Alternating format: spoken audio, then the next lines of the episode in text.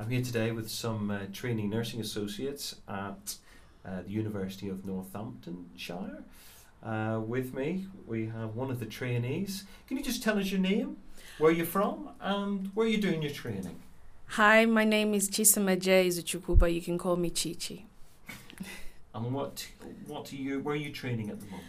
I am training at Northampton General Hospital. Um, my clinic is the urology center. So basically, we help out with anything to do with the bladder. So, be it flexible cystoscopy, trus biopsy, or lithotripsy, or even flow rate and uh, bladder scanning. And before you went into training, what were you doing?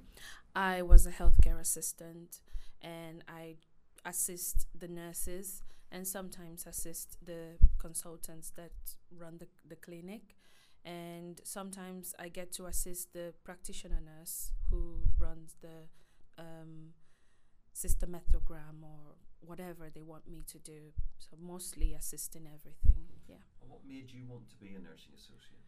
First of all, for me would be that I didn't want to be just a HCA. I wanted to progress from being a HCA. It's a fantastic opportunity to be in a HCA, but I wanted more and I also wanted to I knew I could give more to my patients rather than just um, assisting. I knew I could give a compassionate care and I knew that if I'm given the chance to do that and I, I would do it very well, you know. So I went for it. So what what sort of person do you think you need to be to be a nursing associate?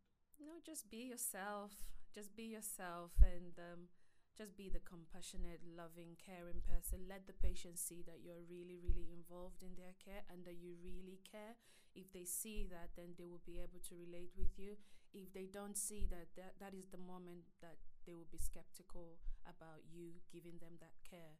Because, you know, if you show that you're not, maybe not sympathetic, but at least show empathy, and that would go a long way to making that patient feeling better. And what are you enjoying enjoying most about the training at the moment? The uni. I get to come out one week every month and study. Yes, it's hard, but it's really amazing. And it's not just about going to to lectures, but also we already know some of these topics, but we just wanted to know it on a very broader scale. So it's really nice. And what about some of the challenging areas? Oh, yes that is the it's difficult you know going onto the ward. You were once a hca and they know you in your uniform going in there in a different uniform and they're asking you what are you all about? Are you a nurse on the cheap or um, what do you do?